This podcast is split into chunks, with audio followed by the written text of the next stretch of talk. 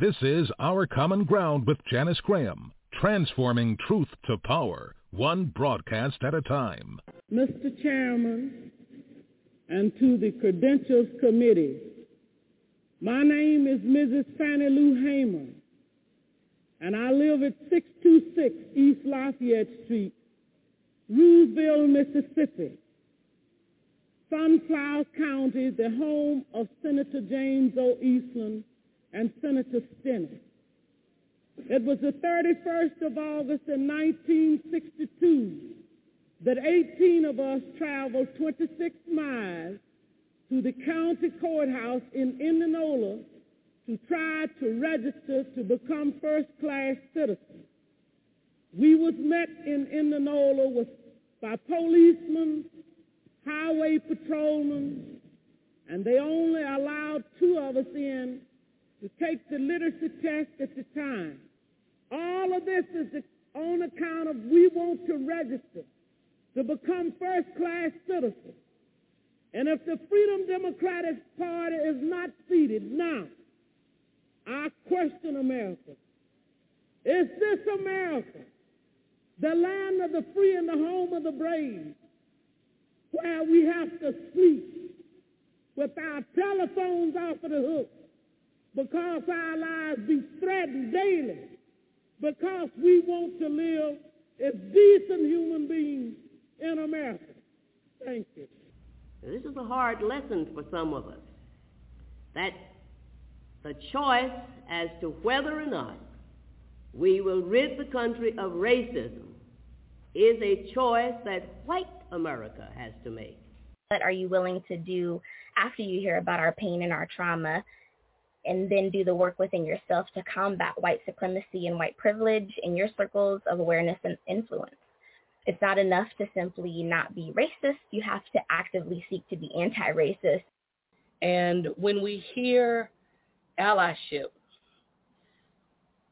if I were to speak to my white sisters and my white brothers, but they always seem to have an issue when we say share the wealth. So I need them to be intentional in writing the checks. And to my progressive folk and my snowgressive folk and those that say that I am a leftist, I need you to be intentional in adding a few zeros to the left of the decimal point. Transforming truth to power, one broadcast at a time.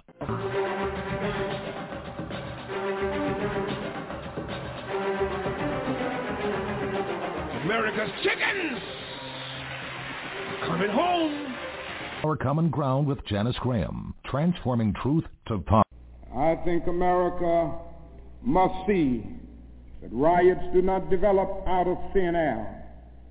Certain conditions continue to exist in our society, which must be condemned as vigorously as we condemn riots.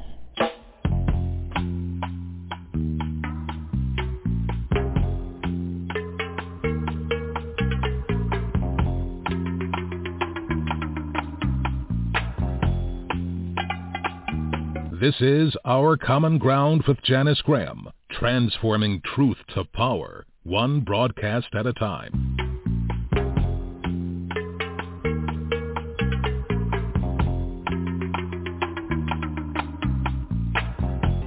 Much America strays away from the ideals of justice. The goal of America is freedom. Used and scorned though we may be, our destiny is tied up in the destiny of America. Before the Pilgrim Fathers landed at Plymouth, we were here. Before Jefferson etched across the pages of history the majestic words of the Declaration of Independence, we were here. Before the beautiful words of the Star-Spangled Banner were written, we were here. For more than two centuries, our forebears labored here without wages. They made cotton kings. They built the homes of their masters in the midst of the most humiliating and oppressive conditions. Yet out of a bottomless vitality, they continue to grow and develop. I say that if the inexpressible cruelties of slavery couldn't stop us, The opposition that we now face, including the so-called white backlash, will surely fail. We're going to win our freedom because both the sacred of our nation and the eternal will of the Almighty God are embodied in our echoing demand.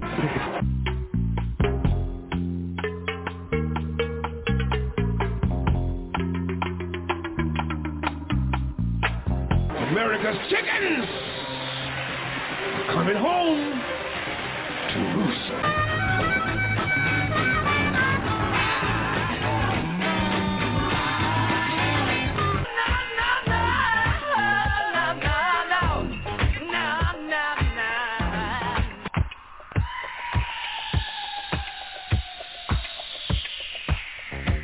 Our Common Ground with Janice Graham. Our Common Ground, speaking truth to power and ourselves.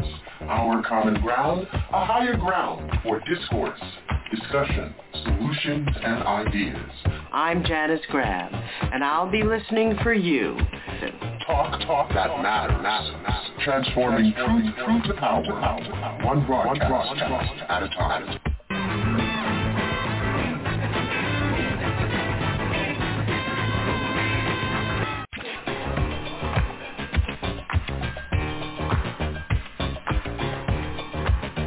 And now to Our Common Ground with Janice Graham.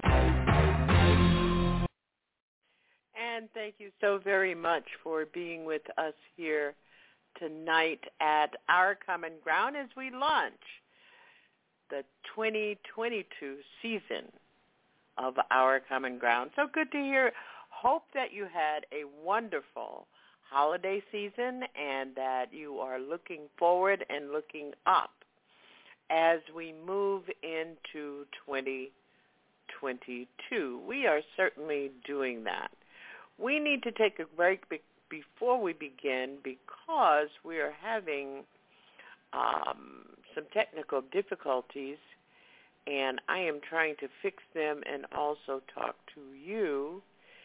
Um, and that's not a good thing. It's um, I've been away uh, for so long that I think I screwed up uh, how we do this thing, and um, I need to fix it because I'm not seeing much of anything on my board, and I know that you are there, and we are so pleased to have you as we come into this season. There's lots of going on tonight at our common ground, we are going to uh, take a look at the uh, President Biden's remarks on the first anniversary of the violent domestic terrorist attack on the Capitol in Washington, D.C. on January 6th. On Friday, he did make comments that I think are particularly reflective for him that have been missing. So we're going to come back and we will be right back.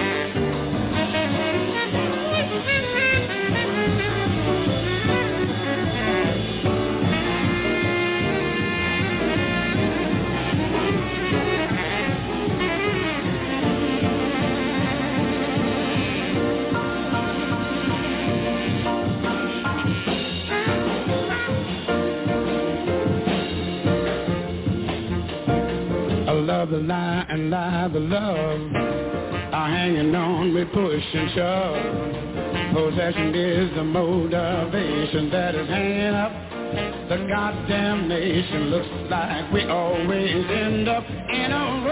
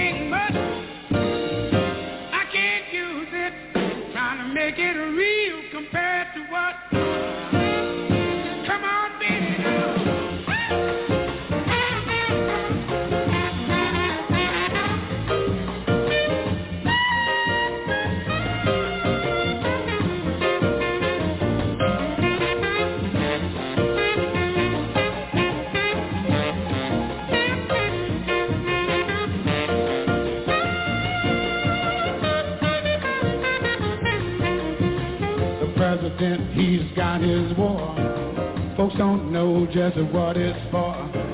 Nobody gives us a rhyme or reason. Have one doubt, they call it treason. We're chicken feathers all without wonder.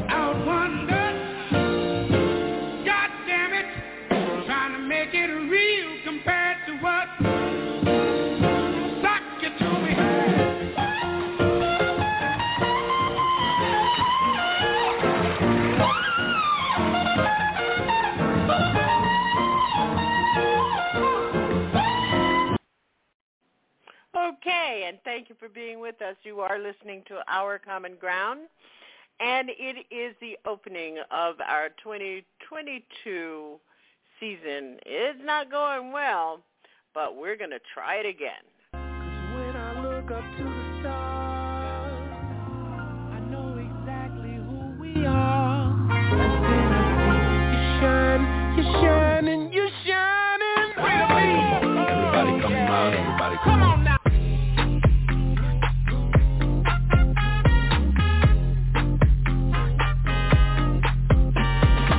This is Our Common Ground with Janice Graham, transforming truth to power, one broadcast at a time. I move my body just like this. I don't know why, but I feel like freedom.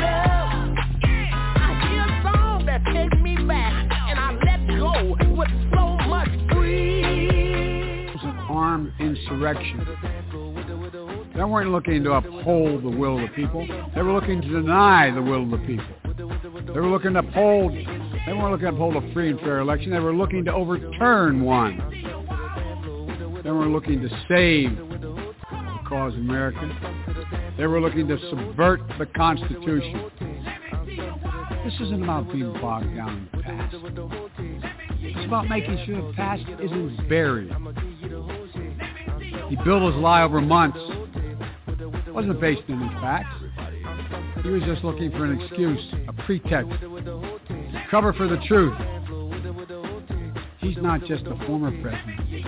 He's a defeated former president. Former president and his supporters have decided the only way for them to win is to suppress your vote, to subvert our election. It's wrong. It's undemocratic. And frankly, it's un-American. Those who stormed this Capitol, and those who instigated and incited, and those who called on them to do so, held a dagger at the throat of America and American democracy.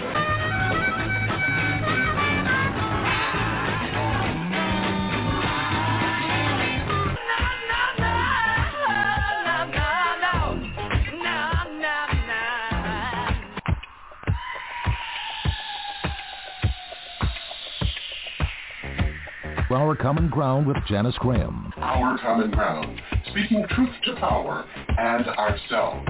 Our Common Ground, a higher ground for discourse, discussion, solutions, and ideas. I'm Janice Graham, and I'll be listening for you. Talk, talk that matters. matters. Transforming truth, truth to power, one broadcast, one broadcast at a time.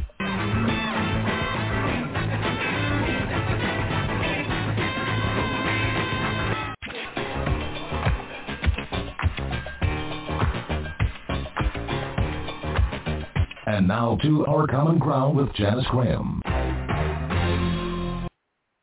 And we do thank you for your patience tonight as we open up this uh, 2022 um, Our Common Ground um, season we had some difficulties and we had to fix them. We had more than one or two microphones going on and I couldn't really tell which microphone I was talking into, so I had to fix that to make sure that you and I could talk tonight. This is where we transform truth to power and speak truth to ourselves and uh, we thank you so very much for your patience and for being with us. And, and, and tonight, I really want to get into the issue as our episode title implies. This is our final season, and our theme for this season will be Black Aspirations in a Dying Democracy. Tonight we open the 2022 season which marks our final. I am grateful for this journey since 1985 and the many people, listeners, and guests which have supported this broadcast, and I want to thank you from the bottom of my heart. It's been a wonderfully fulfilling experience to have served the informational knowledge and cultural needs of our community and having been one of the pioneers of this genre called Black Talk Radio. None have benefited more than me, and I am grateful. It has been more than enough in my life. It has been the way in which I have chosen to pay the rent in this universe. Most of us learn to be citizens by creating, joining, and participating in some form of a democratic organization. Some, but not most, like me, learned democratic organization in at a very early age. I was in lots of clubs from first grade until forever. Lots of organizations, lots of organizing and participating in programs, activities that supported my community.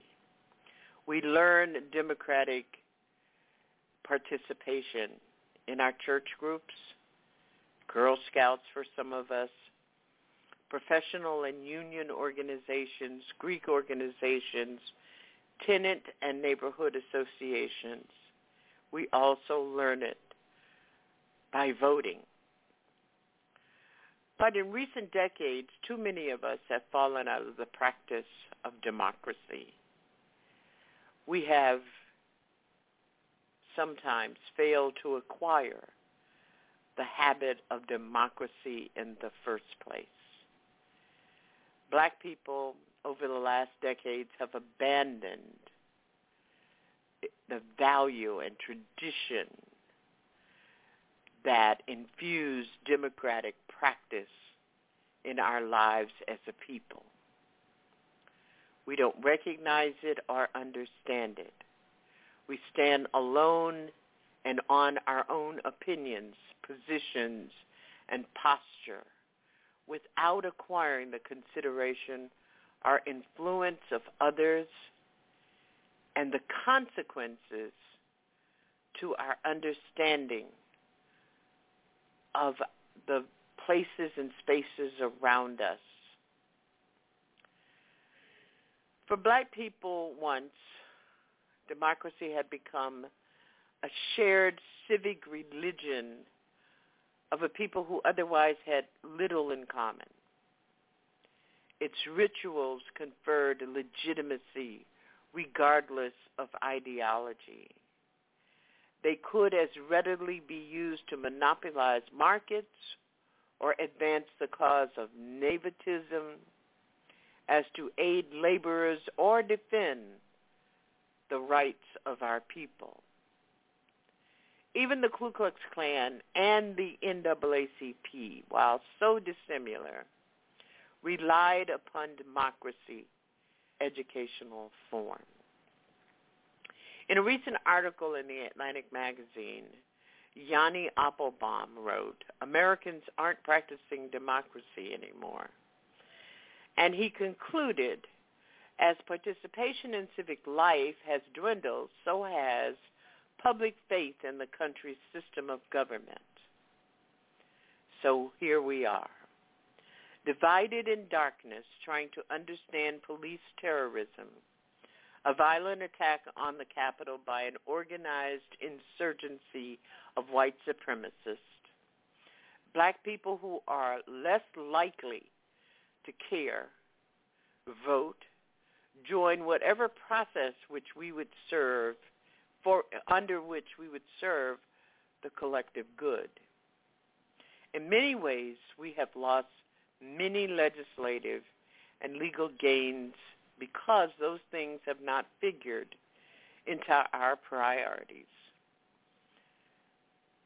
We focus solely, we seem to, I don't, I don't want to make general statements, sweeping general statements, but we seem to focus only and solely on what is good for us as individuals. We have lost a sense, a connection with community, and there are even those intellectual scholars and activists who would purport or posit that there is no such thing anymore as a black community. I disagree. Even with or without a black political infrastructure or a black cultural infrastructure,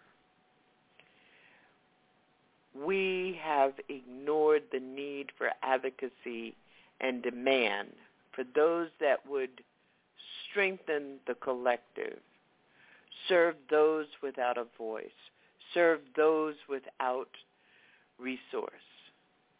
Unfortunate, and so many elements have been pushed aside, diluted, or hidden. And here we are, the greatest victims of a dying democracy. So now we find ourselves having lost voting and protection from uh, protection from voting and domestic terrorism.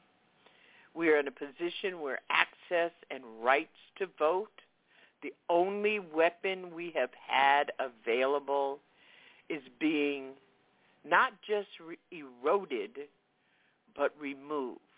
These tools that activate and maintain a democratic society are disappearing before our very eyes. And we are the targets, the victims, the first line as consequences.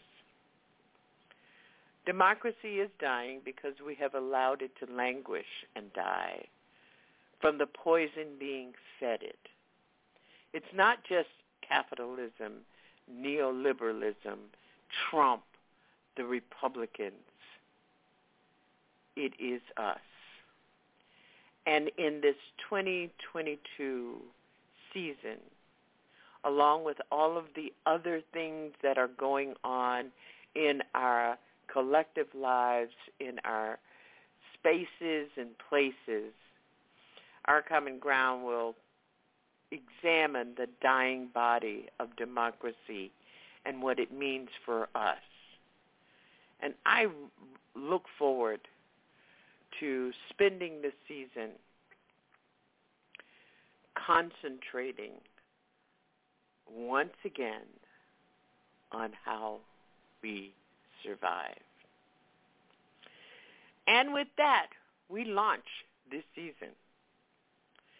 Uh, we came into the new year with a um, rise of COVID issues with the new variant called Omicron, and I hope that all of you out there are installing safety protocols in your lives. Many of us are aware we should be wearing a mask in public. And for those who are living with people who go to work, go to school, and have vulnerable members of your family or in, in your household, we should be wearing masks inside. This particular strain seems to have a higher incident of transmissibility, and therefore we have to take all the precautions that are necessary. And there are people who are going around saying that most people who are being infected by the strain, this Omicron strain, that they that the symptoms are very mild. Well, it's not mild for everyone. The mild cases are being reported because it's different from other strains of of this virus. But there are people who are being hospitalized and terribly ill and people who are dying from this particular strain of COVID-19. So we're asking you to be considerate of others in your family and in your community, in your workplace. There are raging debates going on across the nation, specifically, particularly in Chicago, where the teachers union is demanding that the schools be closed until school facilities are safe for both uh, faculty, staff, and students, and the local government is pushing back and indicating that they think it is their opinion, it is their position that the schools are are safe for children. It's happening in New York. It's happening in a number of uh, major centers where black communities are located.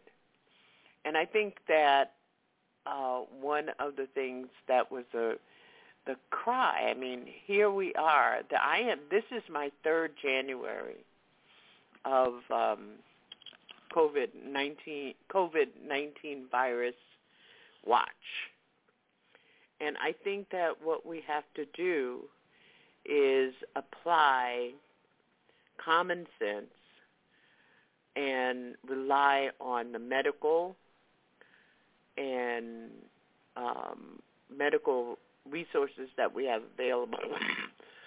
Excuse me, you can tell I'm still with this cough. Uh, and um, and and just apply a caring common sense. Um, you know, I think that it's hard for families especially working families, to negotiate decisions around safety um, and to avoid infection. Um, and and I think that we have to be patient and tolerant, and sometimes it's going to be hard decisions that we have to make. I hope all of you out there have made decisions to be vaccinated and um, get your second and booster vaccinations and um, have some common sense, caring, and responsible thinking around how you manage this um, pandemic. We are still in a pandemic. Last year, I usually open this broadcast with uh, a notion, with, with statistics about hospitalizations, deaths, and infection rates.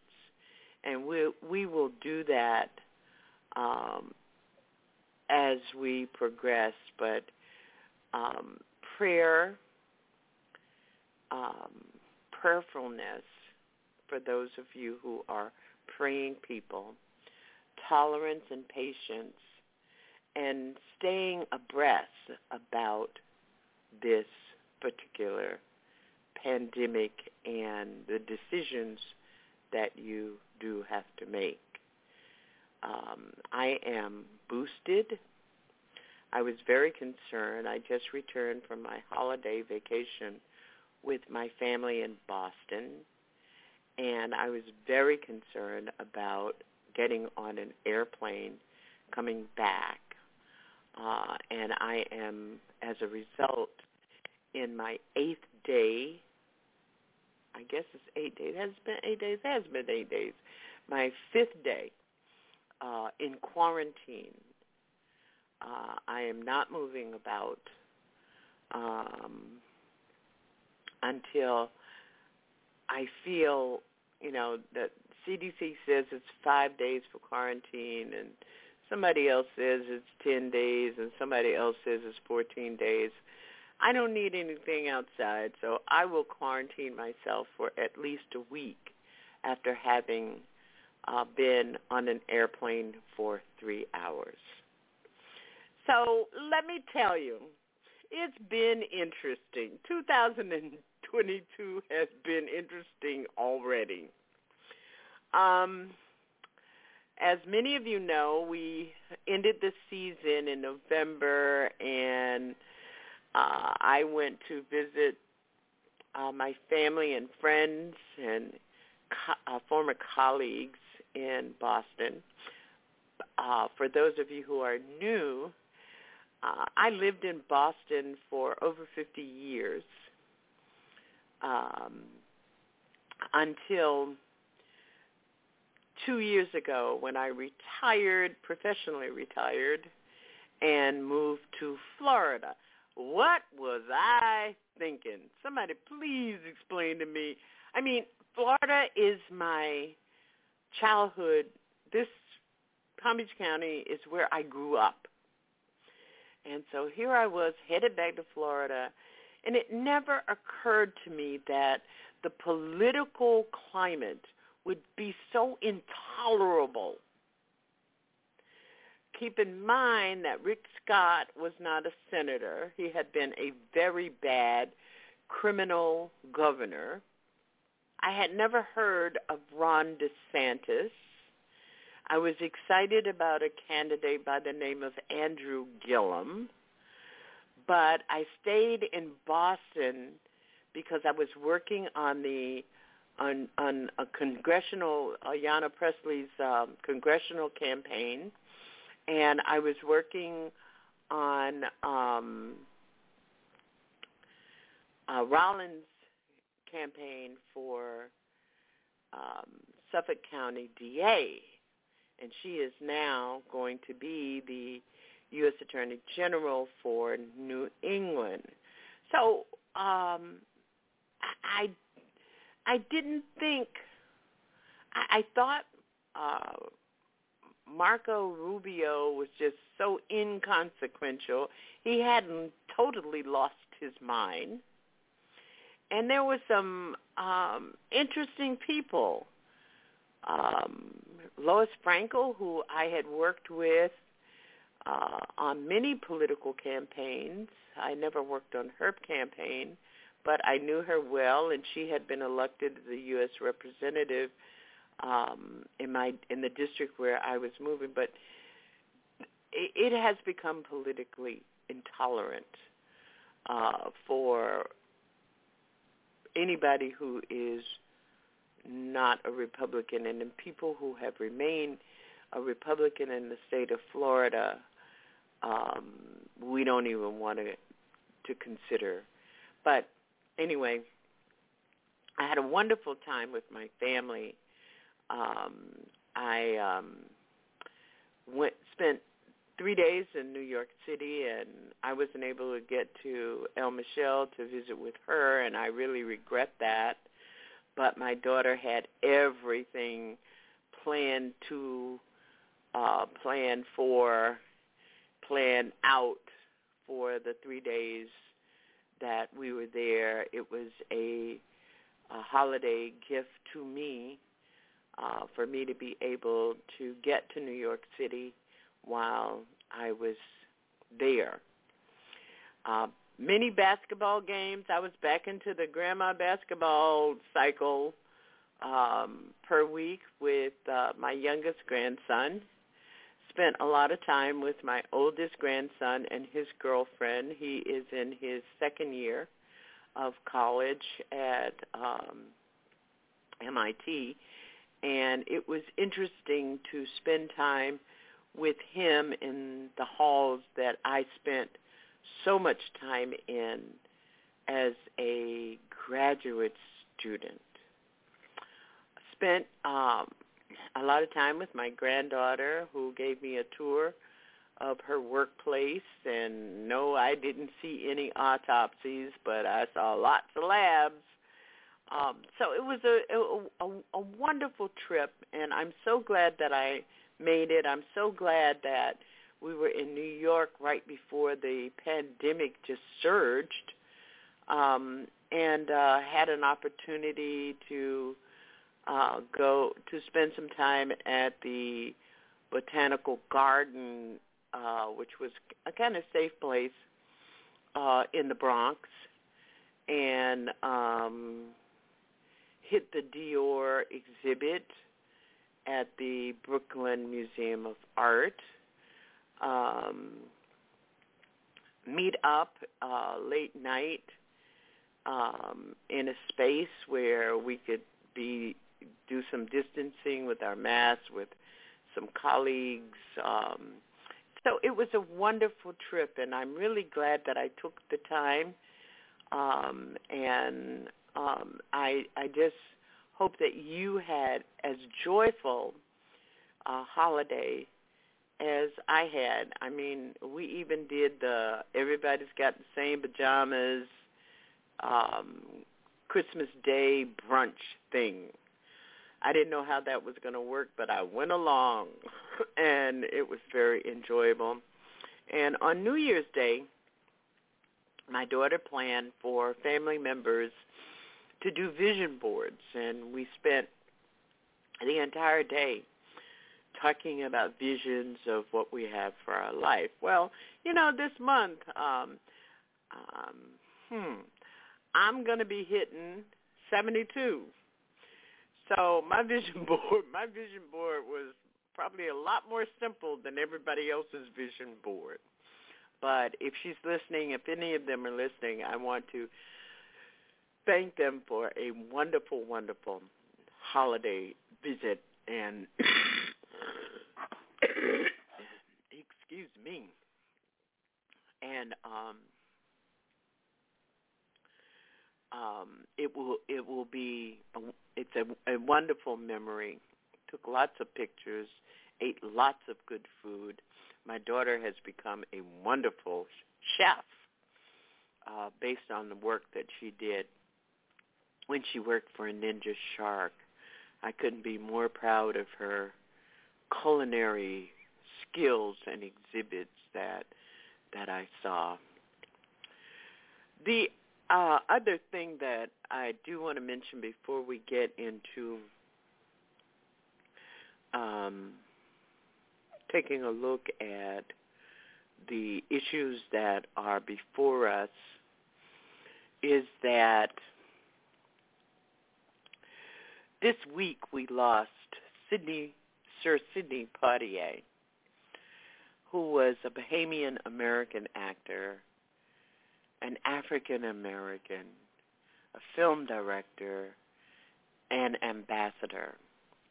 In 1964, he was the first black person and first African American to win the Academy Award for Best Actor. You know who he who he is.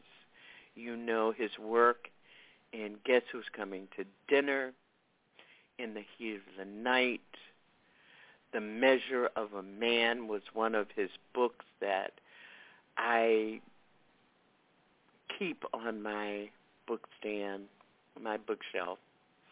Lilies of the Field. And it's really interesting that as he has been lauded this week, he died on on Friday, and uh, he was 94 years old. And we're going to invite your calls. He paved the way for black actors, but one of the things that we cannot forget is that he made his real hit in the black community was his support of the um, civil rights struggle in this country. And uh, he was ambassador to UNESCO from 2002 to 2007. And it was in 2009 that he retired. Giants that are lost. The other is particularly very personal. We lost on yesterday C. Lani Guinier. She was my friend, my sorrow. She was an American educator, a legal edu- educator, a legal scholar and civil rights theorist. She was the Bennett Boskey Professor of Law at Harvard Law School and the first woman of color appointed to a tenured professorship there. She was 71 years old. And we cannot forget her work as a civil rights lawyer, as a women's rights lawyer, through the, her work at the NAACP Legal Defense Fund. She was a champion, and she died on yesterday at the age of 71. And we are, I was particularly saddened by her death. She and I shared two things in common. I met her. Um, we were we were two of ten of the 1972 class of the Boston YWCA um, Black Achievers awards class. It was it was the first um, time that I met her, and later on, some years later, she and I shared um, directorships on a board of the Jane Doe Foundation of Boston. You couldn't have known a more ge- gentle genius, um, insightful, and helpful person. And over the years, uh, we have maintained a relationship. She was, uh, she attended, the last time I saw her, she attended my retirement party. And this nation should always be grateful for her scholarship and her undaunting belief that race mattered. So two giants we lost this week, one on Thursday, Sir Sidney Poitier, and on Friday, Professor Lani Guinier. I have the story that I always tell about Sidney Poitier. Um, I, when when when I was in the eighth grade, one of our neighbors, who was the first first cousin of Sidney Poitier, he was also the chemistry teacher at the Black High School. Mr. Glenn Stubbs and uh, Mr. Stubbs lived probably around four houses down from us, and he and his wife, after Sidney Poitier got this Academy Award, uh, had a had a a party for him, and my parents were invited. I was in eighth grade, and so some of the neighborhood kids, we decided that we would kind of like try to peek into the party. and uh, we got caught and we were all introduced to Sidney Poitier and um, that was just a really special thing. This week we are coming in uh, to another month where the United States Congress has not figured out how to Restore the Voting Rights Act of 1963. With a Supreme Court that seems to be so biased and so partisan that I don't think it's going to be possible. But I do have some thoughts about it and in the same way that, and if you caught our opening with the remarks by uh, President Biden on the first anniversary of the domestic um, terrorism attack on the Capitol, that somehow, or if you caught some of the remarks at the memorial today for Harry Reid in Las Vegas, one of the things that you heard is that you bribe and threaten people who don't move off the mark, especially when it's a um, when it's an important issue. And um, I think Harry Reid would be handling this a lot better than Chuck Schumer, but we'll keep our eye on it. But it is a reminder to you to the extent to which democracy no longer works in the United States of America. And that if we aren't vigilant, if we are not paying attention and attempting to do something as we as we close the 2021 season, that was one of the things that I talked about. That all of us can do something. If it's nothing more than making a phone call or writing an email or tweeting a tw- twittering a tweet, we can do something.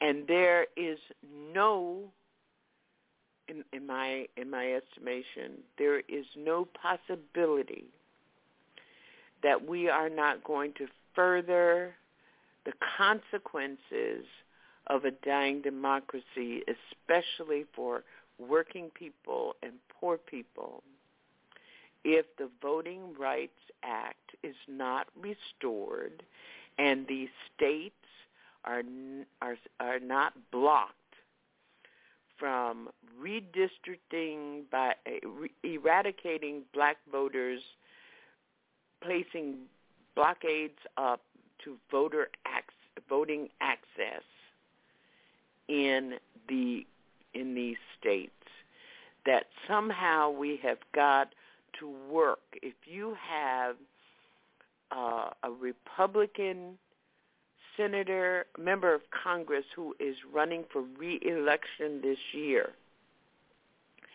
and there is a Democratic candidate that you can support, you should be doing that.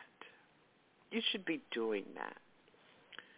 And we're asking you to do it.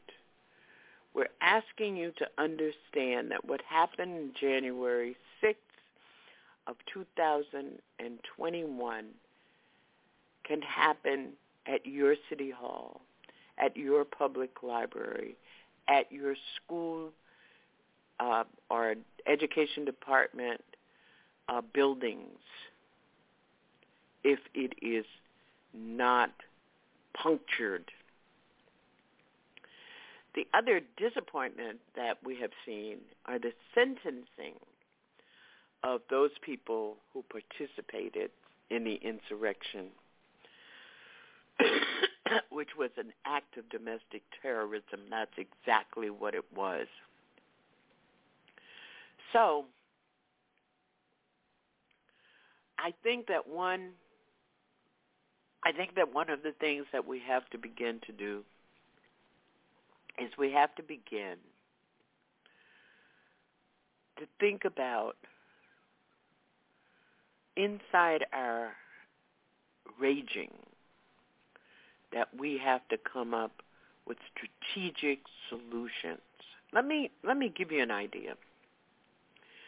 I don't know of a nonprofit or an activist organization that's tracking the judges who are getting giving out sentencing in the cases where people have been charged and convicted of domestic terrorism at the Capitol building. But we need to know who those judges are. We need to know who appointed them and what kind of sentence because some of these people are getting off by judges who agree with what they did. You cannot tell me that you have to spend 20, 15 to 20 years in prison for selling a half an ounce of marijuana, but only two weeks in prison for rioting in a federal building. Somehow that doesn't make any balance in in rationale. So we need to be doing that. The other is that we need to ensure that the members of Congress who, who are part, who even even seem to have a part in helping organize fundraising for what happened on January 6, 2021, that those people become your number one public enemy because they are. Later on in this broadcast, we're going to be talking about a series that's coming up on TruthWorks Network, and El Michelle Odom, who is a senior producer, is going to be joining us.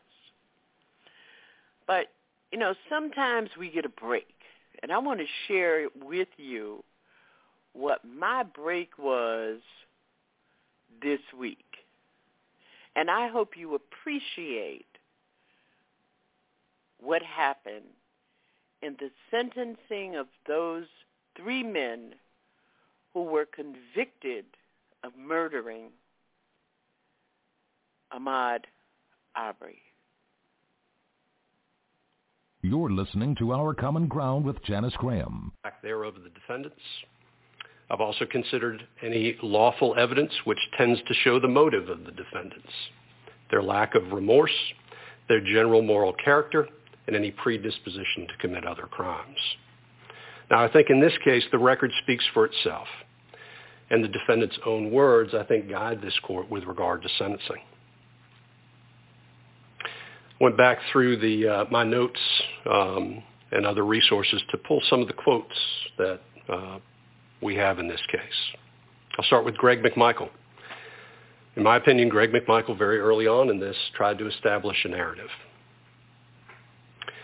He made comments like, Ahmaud Arbery is trapped like a rat.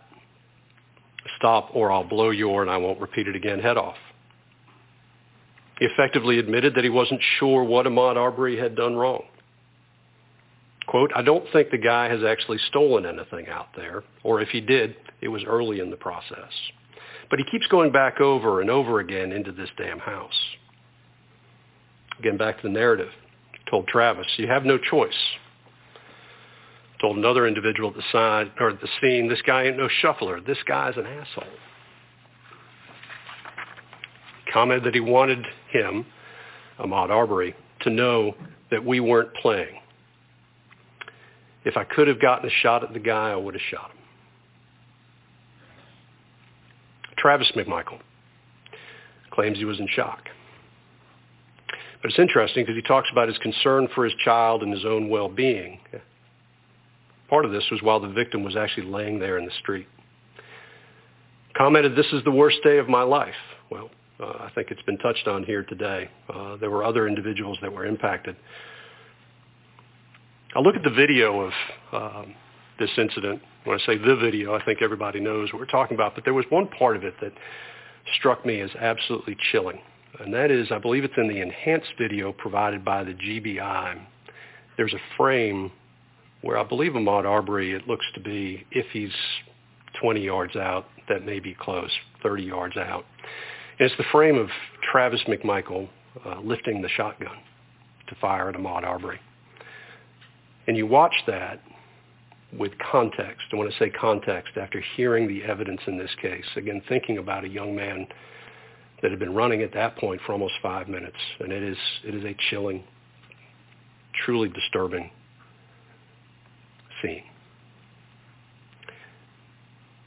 And we got there because Travis McMichael's father saw Ahmaud Arbery hauling down the street and calls out, let's go. At that point, Travis McMichael, um, despite whatever may have been going on in his life at that time, regard to family or otherwise, just goes, grabs a shotgun and goes because he assumes that it is the right thing to do. Ahmaud Arbery was then hunted down and shot. And he was killed because individuals here in this courtroom took the law into their own hands. Mr. Bryan, he joined in after calling out to the McMichaels. Y'all got him? Claimed he didn't know what was going on, but obviously wanted to know if this individual who was running through the neighborhood, who he didn't know, had been caught in some way. Said, quote, I figured he'd done something wrong, but I didn't know for sure. All right, that wasn't actually this uh, quote. Those quotes are two separate quotes. Didn't know for sure. I thought he would get away, and this is the part that is disturbing to me with Roddie Bryan. If the guy would have stopped, this would have never happened. All of these quotes give context, I think, to the video that we saw during the case. And Miss um, Wanda Cooper Jones this morning made a statement that I think when you look at these statements and you see the videos is very true. And that is, she said, when they could not scare or intimidate him, they killed him.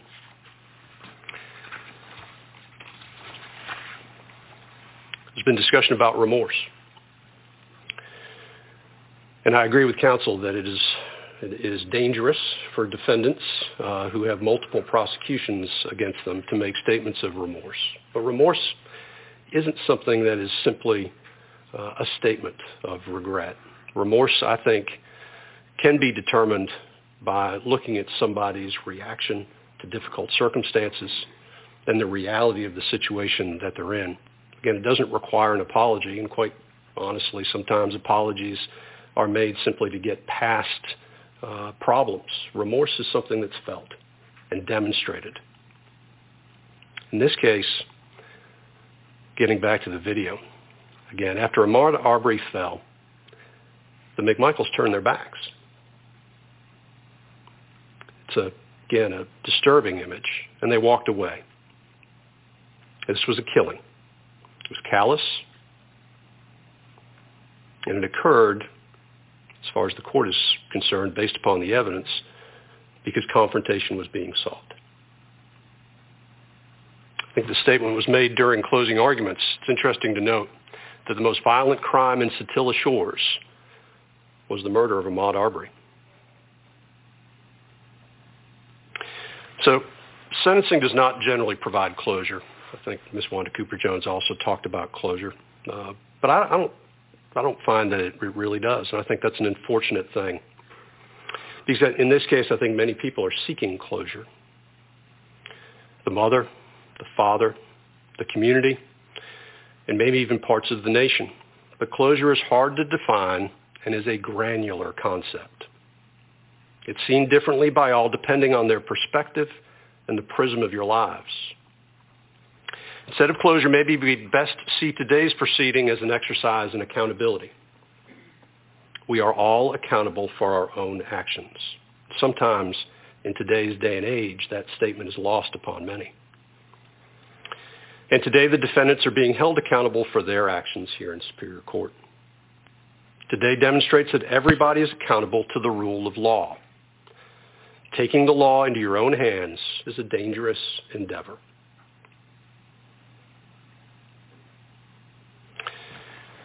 I'm not sure how this comes across. I'll say it anyway. I think ultimately, with regard to the murder of Ahmaud Arbery, it, all, it holds us all accountable. I've read somewhere, and I don't remember where it was, that at a minimum, Ahmaud Arbery's death should force us, to consider expanding our definition of what a neighbor may be and how we treat them. I argue that maybe a neighbor is more than the people who just own property around your house. I believe that is, I also believe that in assuming the worst in others, we show our worst character. Assuming the best in others is always the best course of action.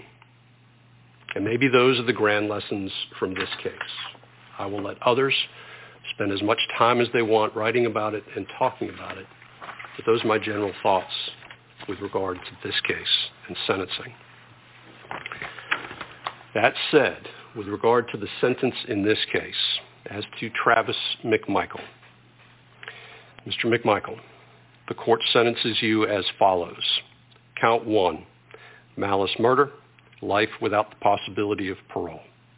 Count two, felony murder, is vacated by operation of law. Count three, felony murder, vacated by operation of law. Count four, felony murder, vacated by operation of law. Count five, felony murder, vacated by operation of law. Count six, aggravated assault, merges into count one. Count seven, aggravated assault. The court sentences the defendant to 20 years consecutive to count one. Count eight, false imprisonment, merges into count one. Count 9, attempted false imprisonment, five years concurrent to count 7. That is life plus 20. Greg McMichael, the court sentences you as follows. Count 1, malice murder, defendant was found not guilty. Count 2, felony murder, life without the possibility of parole. Count 3, felony murder, vacated. I When I say vacated, it's vacated by operation of law in all cases. I just, I'm not going to repeat it. Count four, vacated. Count five, vacated. Count six merges into count two. Count seven, aggravated assault, 20 years consecutive to count two. Count eight, 10 years concurrent to count seven. Count nine, five years concurrent to count seven. That is life plus 20 years. Roddie Bryan, I do want to separate a little bit because the state is making a different recommendation. And despite the back and forth that uh, Mr. Gough and I had during this case, I do want to point out a couple things that he raised that I think are appropriate to raise with regard to the sentence. Um, as far as the remorse, um, I think Roddie Bryan stands in very different shoes. Um, it is obvious from the beginning uh, that he questioned the tragedy that had occurred at the scene. It was on, uh, I believe, I can't remember whose body cam, but the body cam, in fact, questioning whether or not what had occurred had occurred, and then took steps early on in this process, I think, that demonstrated that he had grave concerns that what had occurred should not have occurred. And I think that does make Mr. Bryan's situation a little bit different. However, Mr. Bryan has been convicted of felony murder. And I do not uh, believe it can be uh, disputed based on the facts of this case that uh, the verdict was an appropriate verdict based upon the evidence presented at least. And when I say appropriate, what I mean is legal. Because I believe there's some, been some discussion about some differences between Mr. Bryan and, uh, and the McMichaels. Um, there may be some differences, but it does not change the fact that was it not for the fact that Mr. Bryan used his vehicle in a way to uh, impede Mr. Arbery's uh, course of travel, this may not have ever occurred, and that is sufficient for felony murder. He did cooperate with law enforcement. I will point out uh, Mr. Gough 17101B. There's actually a case out of Chatham County uh, that says it would not apply under the circumstances of this case. So the court recognizing that Mr. Bryan's position is different. Uh, again, Mr. Bryan was found not guilty on count one and count two. The court sentences Mr. Bryan to life with the possibility of parole on count three. Count four is vacated. Count five is vacated. Count six, the defendant was found not guilty. Count seven merges into count three. The defendant is sentenced to 10 years consecutive to count three on count eight and five years concurrent with count eight. Both of those counts, though, will be suspended sentences, which gives Mr. Bryan a life with the possibility of parole sentence. Those are the sentences the court having pronounced sentence, first with regard to Travis McMichael. Mr. McMichael, you are hereby notified that under the law of Georgia, you are entitled to appeal the guilty verdict of the jury, and if you decide to do so, you must file your appeal within 30 days of this date.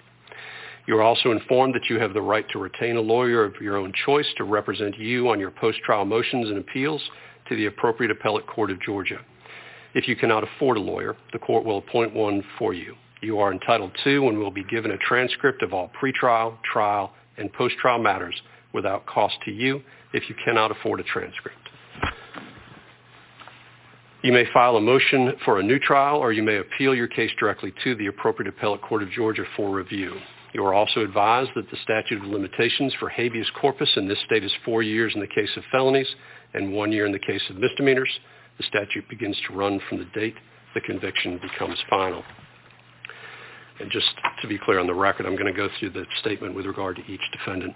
So as to Gregory McMichael, you are hereby notified that under the law of Georgia, you are entitled to appeal the guilty verdict of the jury.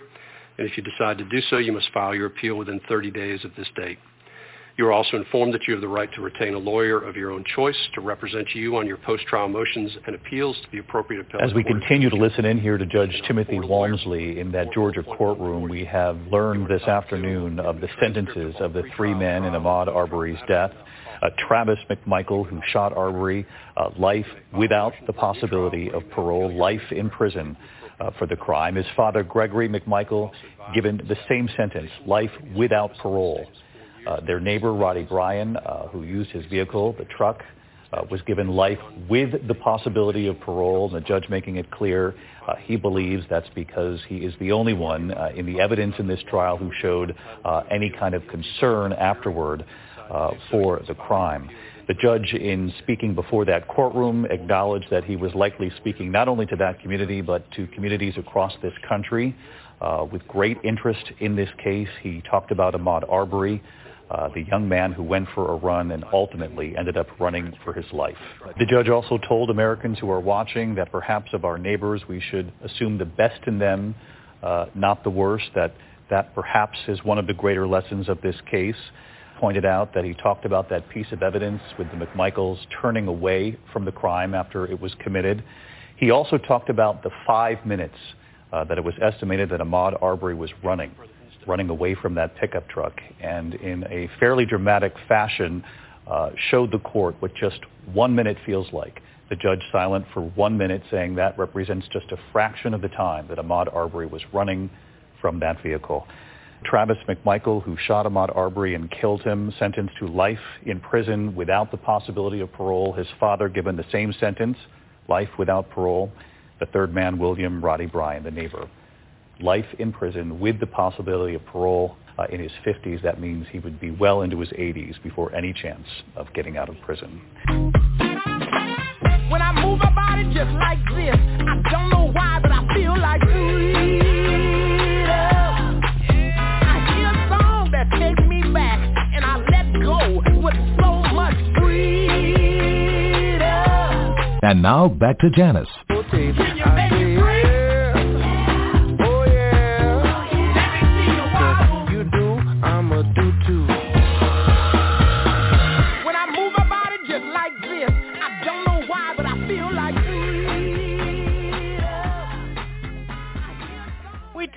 Time to present to you the way in which Judge Timothy Walmsley sentenced Travis McMichael, the man who shot Arbery, and his father Gregory McMichael, who watched the shooting from the back of a pickup truck, to life in prison without the possibility of parole because it was an important action that a judge in a courtroom in the United States of America, rare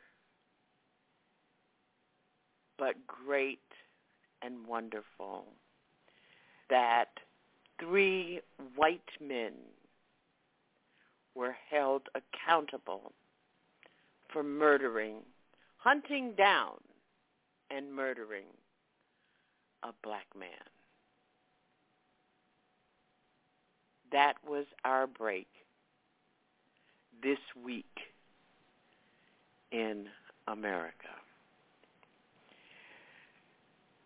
I see that we have one person who wants to comment on some of these things, and we're going to take that call. Then we're going to go to break, and when we come back, we're going to be talking with uh, TruthWorks Network senior producer L. Michelle Odom about an upcoming series, If America Fails, The Coming Tyranny. You're listening to Our Common Ground. Good evening and thank you for your call. Hello. Uh, this is Are Michelle. You... Oh, I'm sorry, Michelle. I'm gonna put you back. Okay. Uh, okay, I didn't recognize your area code. So we're gonna go for a break, and when we come back, we're going to uh, be talking with L. Michelle about if America fails, the coming tyranny. Our Common Ground with Janice Graham, transforming truth to power, one broadcast at a time.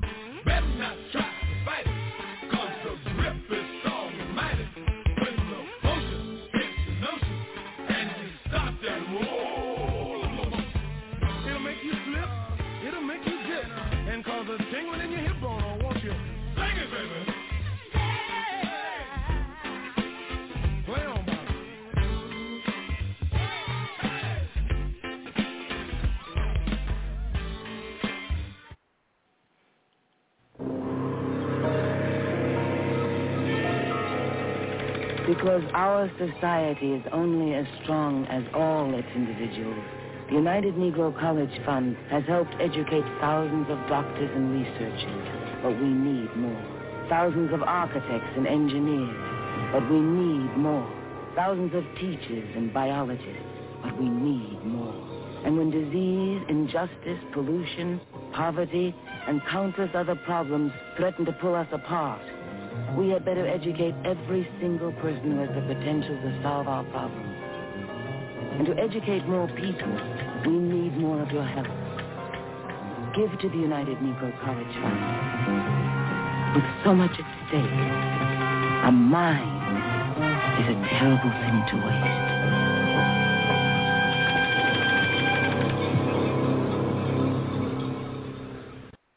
What is that? Oh, that? It's my time machine. Does it work? Sure. Just hit this button. Whoa, dinosaurs. Cool. Or we can go here. Hey, that's Napoleon. Oui. Or we can go to the future. Wow, hey, you have this nice house. Do I have a nice house? No, you didn't save any money. Always spent it on vacations and stuff. If only there was a way I could go back in time and correct that bad habit. Yep. Okay, the time machine is not real, but the saving thing is. Get in the habit of putting some of your money in savings each week through a 401k, savings account, or financial investment. Put away a few bucks, feel like a million bucks. For free ideas and easy tips on saving, go to feedthepig.org. That's feedthepig.org. What does this crazy little button do? Wait, no! This message brought to you by the American Institute of Certified Public Accountants and the Ad Council.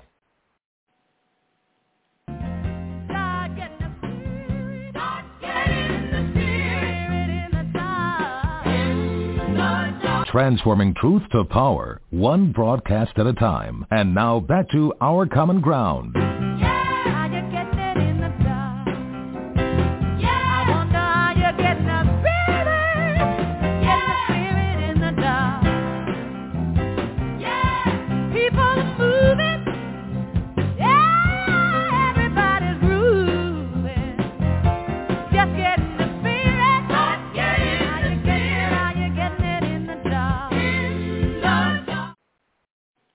Our Common Ground with Janice Graham. Transforming truth to power, one broadcast at a time. If I come for you, I will wear high heels so you can hear my approach on the cobblestones and have time to repent. You listen for my footsteps. And now back to Janice.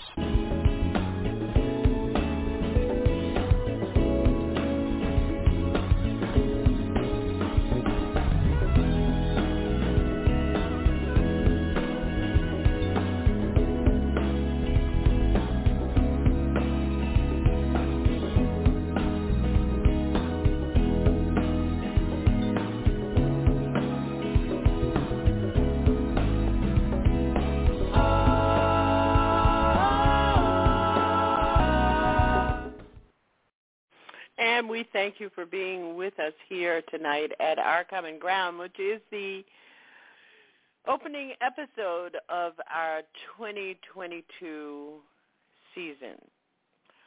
This season, we are focusing our attention on black aspiration in a dying democracy. And Our Common Ground Media, which is the media company that uh, produces both Our Common Ground and TruthWorks Network, has um, developed a new broadcast series. Well, actually, it's a podcast. Um, if America Fails, The Coming Tyranny. It is using a discussion series using The Handmaid's Tale, both the book and the Hulu TV series, which is a fictional story that explores the real potential of the U.S. as a failed state. And we are happy to have us tonight the senior producer of If America Fails, Elma. Hello, can you hear me? Hello? Hello?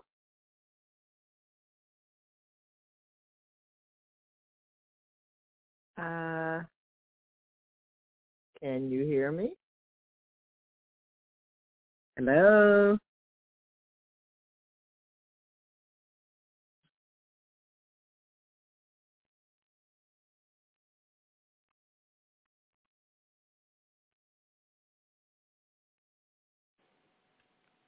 Seems like um, Blog Talk Radio is having a hard time with me returning.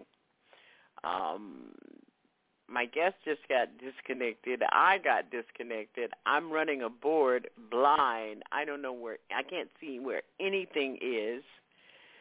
And it happens, but we persevere here at our common ground. Um, but one of the things I want to share with you is how important this discussion series is going to be. L. Michelle, it seems like you're back in. Yeah. Can you hear me? I can hear you. Okay. Um, how are you? Sleepy. And uh, I, I want you to know I didn't disconnect, disconnect you. Something's going on at Blog Talk Radio. And I think one of the things that happens is on Saturday nights after a certain hour, they decide to do technical cleanup and refreshing uh-huh. and all kinds of stuff. And I think that's what's happening with us tonight. Okay. Tell us about if America fails. But but why don't I why don't I run the promo that we have around the prog- around the discussion series, and then we can okay. talk about it. Okay. Maybe this will work. You know, I'm I'm running blind here. I can't see anything. Shut your mouth. Be a good girl. Roll over and spread your legs. Yes, ma'am. May the Lord open. Seriously? What the actual...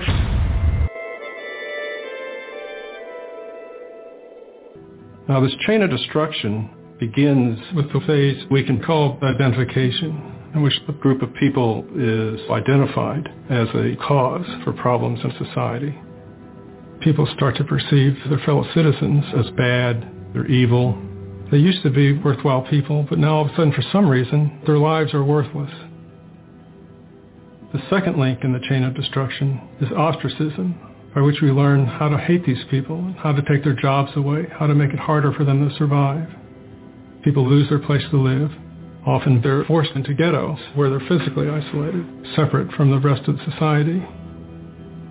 The third link is confiscation. People lose their rights, civil liberties. The laws themselves change, so it's made easier for people to be stopped on the street, patted down, searched, and for their property to be confiscated. Now, once you start taking people's property away, you can start taking the people themselves away.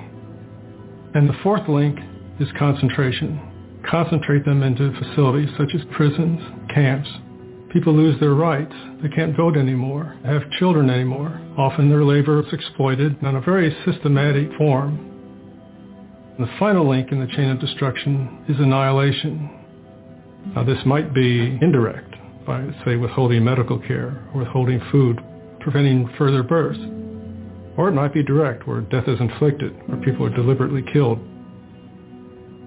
These steps tend to happen of their own momentum, without anybody forcing them to happen. I think a lot of people would be disturbed and outraged by the thought that any part of this process could be going on in America. That I realized that some of these same steps were happening.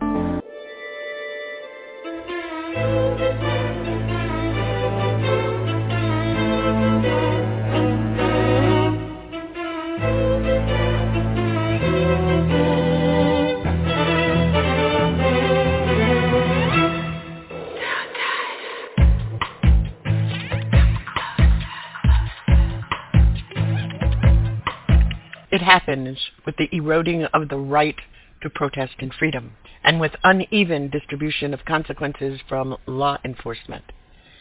It happens when people we think are on our side when it comes to social justice simply don't show up, or worse, shame us for taking action. It happens when we all look at each other and say, this can't last, right? Hoping that it will go away on its own. Meantime, the fascists build militias. When fascism starts to feel normal, we're all in trouble. All the denial, either from fear or uncertainty, is not helpful. We are seeing the execution in America, not the plan.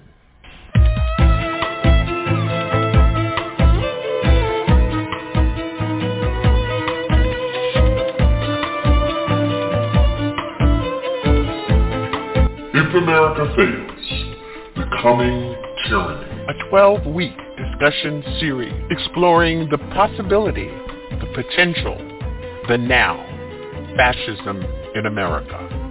TruthWorks Network, sneak preview, October 14th, live, 8 p.m. The truth must be spoken more than once. If America Fails, TruthWorks Network, October 14th, 8 p.m. If America Fails, the coming Tyranny.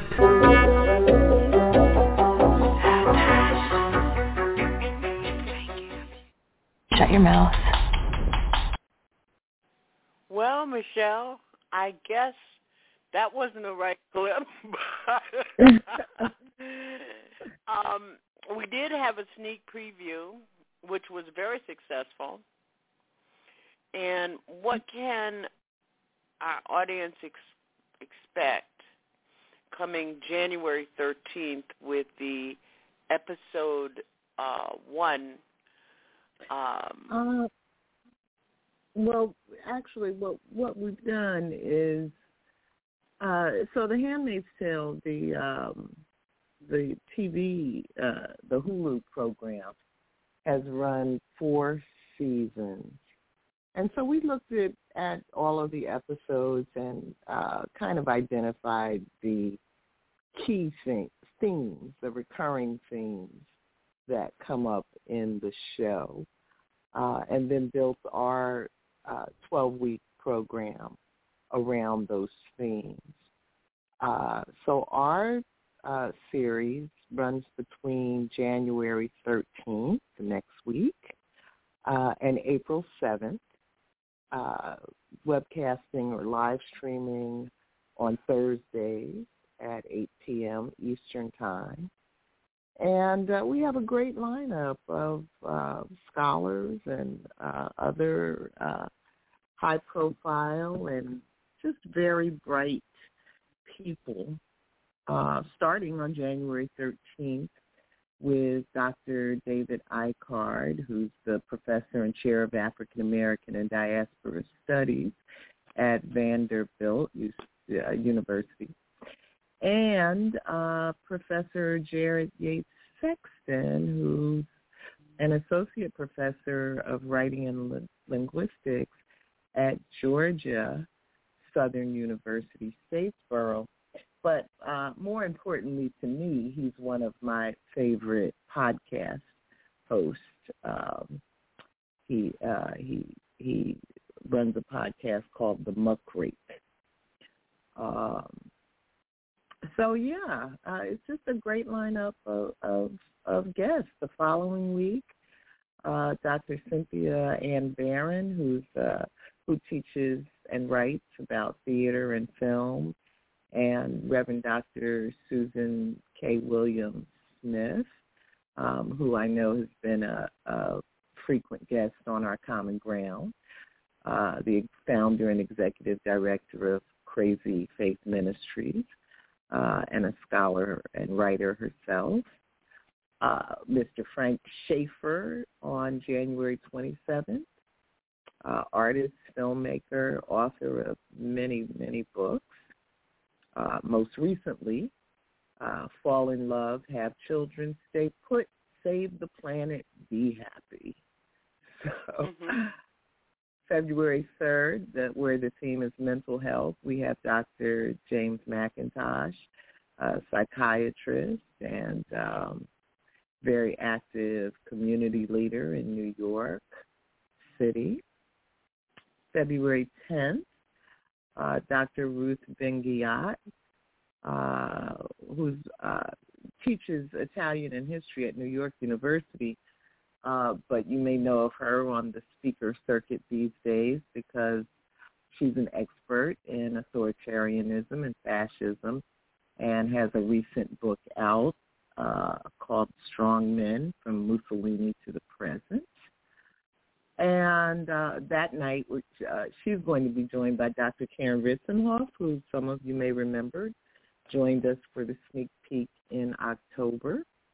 Um, she is an expert in communication and has a lot of has published a lot of books, but we uh, learned really about her because of her book uh, on the Handmaid's Tale, uh, which has won awards. So it goes on, you know, it goes on like that um, through April seventh. So, um, the series will be examining the fix, fictional story that explores the real potential of the U.S. as a as a failed state, with subject matter experts looking at the events, characters, and capacity of the U.S. to fail, and well, the yeah, conditions and, that would be in our. Yeah, and I just always like to point out, as as Margaret Atwood, Margaret Atwood is the writer of the novel that all of this is based on, the 1985 novel. Um, and she, you know, she points out that she did not include any events in the story that have not occurred in human history somewhere at, at some point. Um, so the Hulu TV series, which started in 2017, season one pretty much followed the book rather closely. After that, it you know it goes into some other things. Um, mm-hmm. So you know, so there's there's the question of not to me, it's not so much could these things happen in the United States. They have happened in the United States. Mm-hmm. Could they happen again? Are they happening now, but before our very eyes? Mm-hmm. Yeah. Mm-hmm. So, uh, for those uh, of our listeners tonight who who have not read the book, who have not seen the series, mm-hmm. uh, one of the things is that the story is set of the novel and the TV series is set in a fictional place, totalitarian society called Gilead, in what used to be part of the United States. And right. Gilead is ruled by a fundamentalist regime that treats people other than white men as property of the state and takes place following some environmental disaster that causes a plummeting birth rate. And the right. new regime forces the U.S. system of democracy into failure and plunges it into chaos and a civil war. Right. Um, uh, it, what we see in the novel and in the TV series is the areas where the Gilead Republic governs are previous American regions establish, establishing strict caste and penal systems. Yeah. And it is so important to look at the themes that is, that the themes that are raised within this fictional story about fascism, religion and civil war, the status of women in a highly controlled authoritarian theocracy. And I am telling those of you who are listening tonight, if you are a fan of the book or TV, TV series or and you are interested in those themes, you do not want to miss the panel of experts that will examine them, embellish them, and flesh out the potential of yes. where we are headed in this country. Michelle, Absolutely. Mm-hmm. um, one of the things that you have done as part of building this series is you have put together a wonderful website which has a blog, a learning lab. It talks about um, the language that is part of this examination. Yeah. Um, and tell us about what your intent with this complimentary website. And uh, the website can be found at ifamericafails.live. Uh, I, yeah. Well, as you said, it's it's got a blog, and so um, that's just sort of uh, well, two things are happening with the blog. Uh, one is we're sharing a lot of the um, uh, references related to our, our panel of experts, so links to their books and things like that. Um, we're also sharing a lot of current uh, news articles and podcasts and uh, things like that um, ar- around things that that are either happening right now um, or help us think about what's happening right now. Um, you know, and that you know, I think that um, whether we're, we're we're watching this fictional TV show or whether we're watching what's happening in the world, I think we're not always clear about what we're seeing or how to make meaning of it. So, for instance, earlier you were playing the clip about the the uh, wonderful verdict in the Ahmaud Arbery trial. Um, you know, and it and it it, it was the right decision.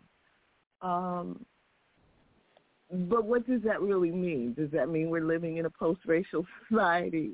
Does that mean everything's okay? You know, what what is the takeaway from a single decision like that? So, um, so the blog is just trying to kind of create a single place where we can get an overview uh, of um, some of the the things that that frankly are quite troubling uh, going on in the country today. Uh, there's areas on the blog where you can learn more about the uh, the book or the TV series, The Handmaid's Tale. Um, there are links to other kinds of resources, um, books and websites and things like that uh, ways you can get involved in fighting fascism. Um, on the events tab, there's a lot of information about the guests, their biographies, uh, things like that. So, and you can also learn a little bit more about uh, Janice and myself. So, yeah. um, Eh, uh, you know, you you talk about some of the critical questions that mm-hmm. both the book and I read the book at the time of its publication many many mm-hmm. years ago. Mhm. And if I read the book today, one of the I see so many of the elements right. that established the totalitarianism, the authoritarianism and fascism that you Mhm. see in the Republic of Gilead. Yeah.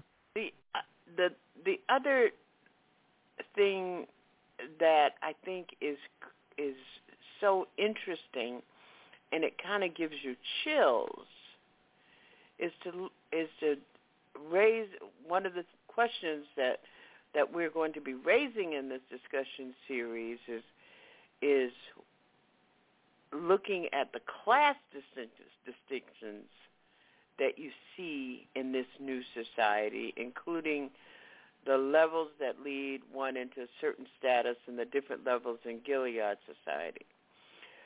Right. Uh, in watching the TV series, it's really interesting to see the absence of black people. Mhm. And you know how my mind runs. Well, what did they do? It, were black people in this takeover victims of mass genocide? Right. What Right. happened Weird. to all the black people? But there are black characters in the story. Mm-hmm. And one of the things that Atwood does not do, Mhm. but you see in the TV series, is even the class distinctions within classes Mhm. of the characters. Mhm.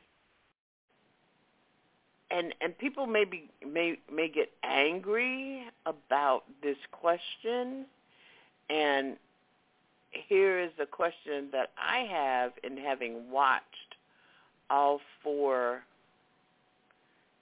seasons of the Hulu presentation is how white women have been have been a, created a, a, a position of authority even though they are in a specific lower class than the white men Mhm. but postured themselves into having status within that society. And Yeah. and and then and I'm I'm really glad that and I'm looking forward to hearing what Frank Schaeffer will have to say about this and and Dr. Reverend Susan Smith and looking mm-hmm. at the ways in which religion, including relationships between the church and the state, provides a foundation Right. for a society, a totalitarianism society, and Mhm. I'm having a hard time. Uh, uh, Totalitarianism. Mhm. yes, total. Do it again. Totally. Totalitarian. Yeah. I know. I just um I've been trying to get my head wrapped around laryngeal and for some reason I'm having a real problem. I'm glad I'm not studying a language right now. But um the role that black churches Mhm. are playing excuse me I thought that I had um commanded this coughing thing but I guess I haven't. Um but there there are just so many critical questions you know like um that comes up. And you know one of the critical questions that you raise uh on the website is what ways did rage play a role in the creation of the new society of Gilead, and when we mirror that to what happened to the domestic violence, terrorism that happened at the Capitol Mhm. Mhm. uh, a year ago, Mhm. how much of that is in reality part of our Right. fear of what is possible. Right, right. And you know, as you were were saying earlier about this, there's something that all of us can do.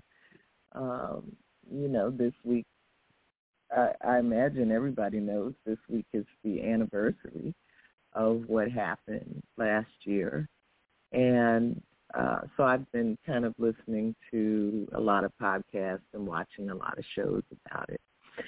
And um, one thing stuck with me, and it, it was Bill Moyers, um, who talked about how you have to love democracy, um, you know, in order to find the motivation to fight for it, you know. Mm-hmm. And and if you mm-hmm. can't find that motivation, then you know you you you, you know there's a very real possibility that you will lose it because it it it, it needs our energy, you know. Mm-hmm. Um, and so, you know, that's. I don't imagine that we are going to save the world or save America from itself um, with our our 12 week um, program but I definitely think that we can um, assert our love for democracy. And I loved your introduction to tonight's program because I agree with it so much. You know, we we learn democracy or we don't. You know, uh, at a very early age.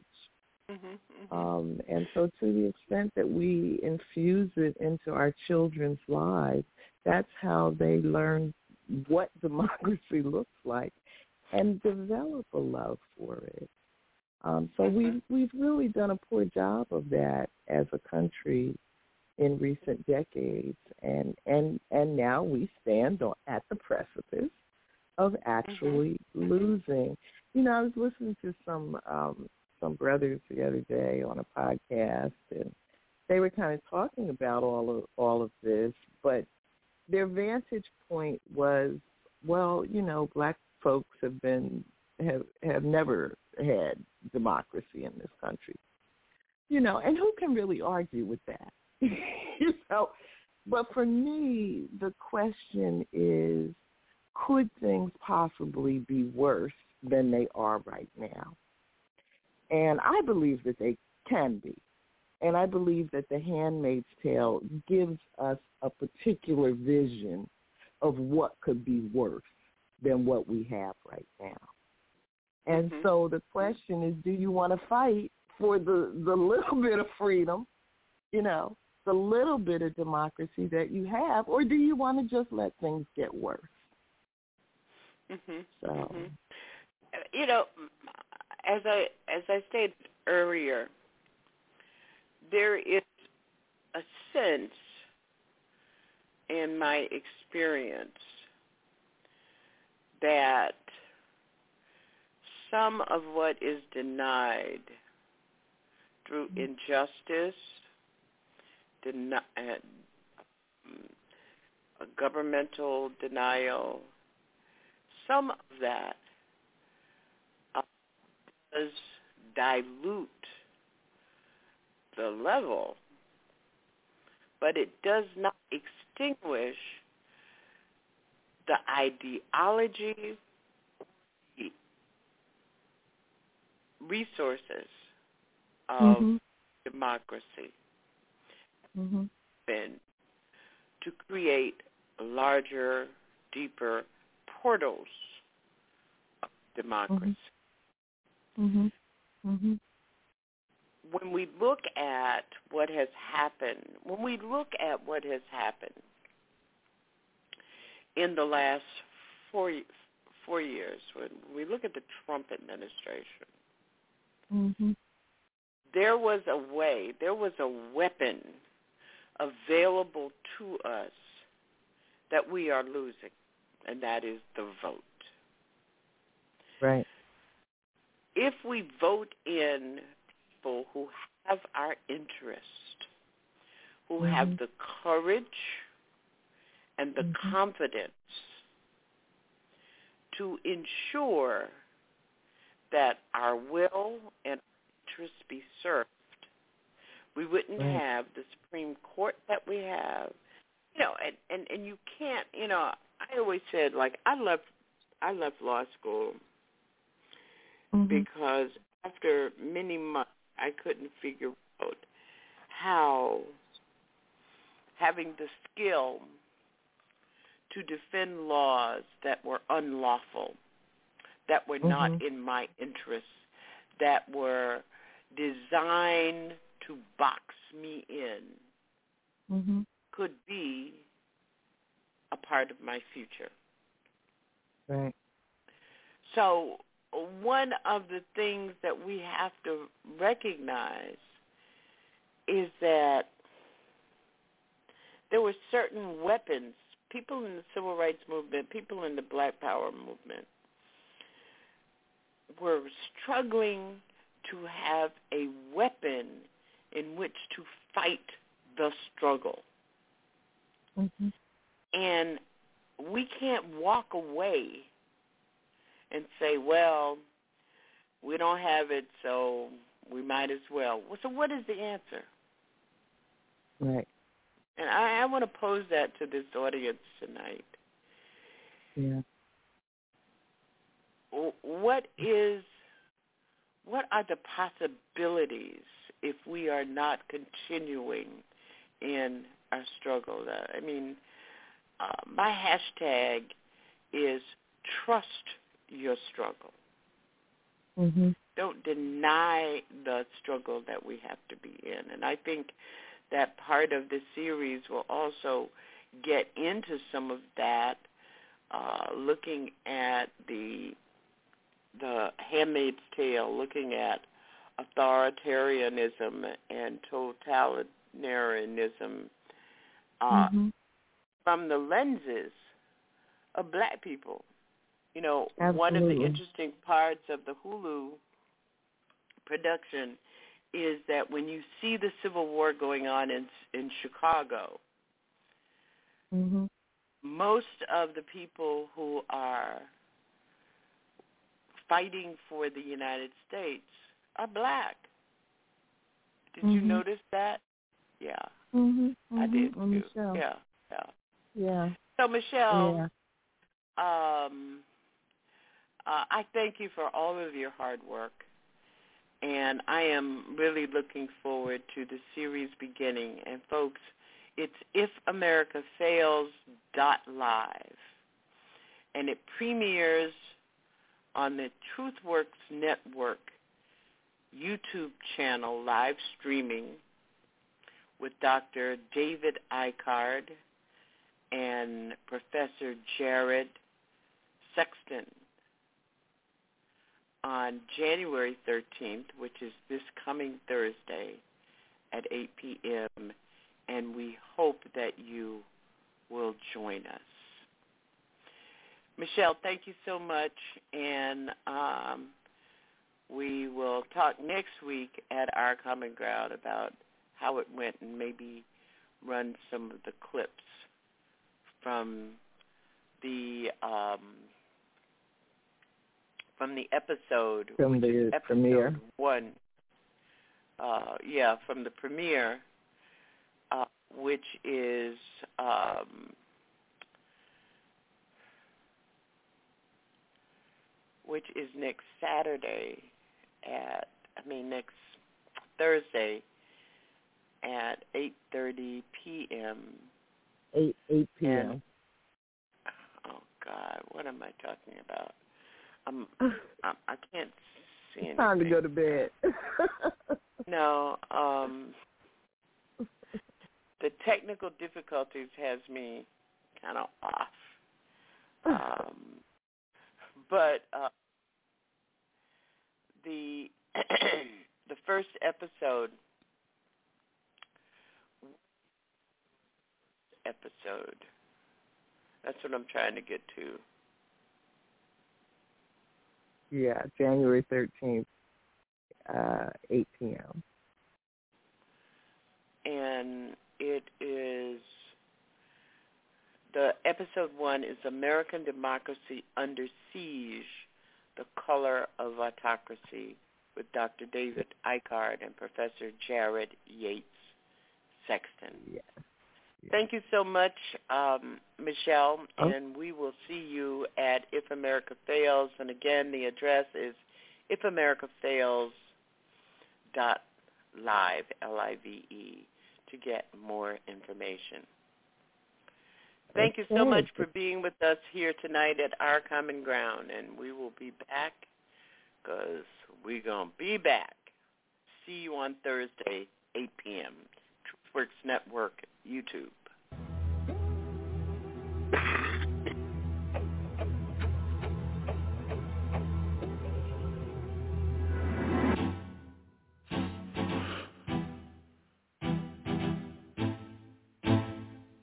What's that song? What's that song? Adios, adios.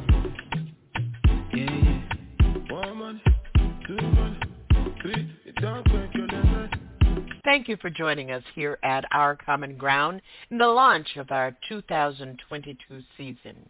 We hope you'll join us each Saturday night, 10 p.m., as we struggle to keep this journey alive.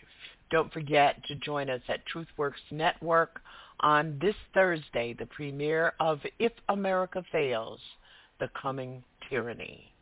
TruthWorks Network, YouTube channel for TruthWorks. Look for our notices. Join us at ifamericafails.live.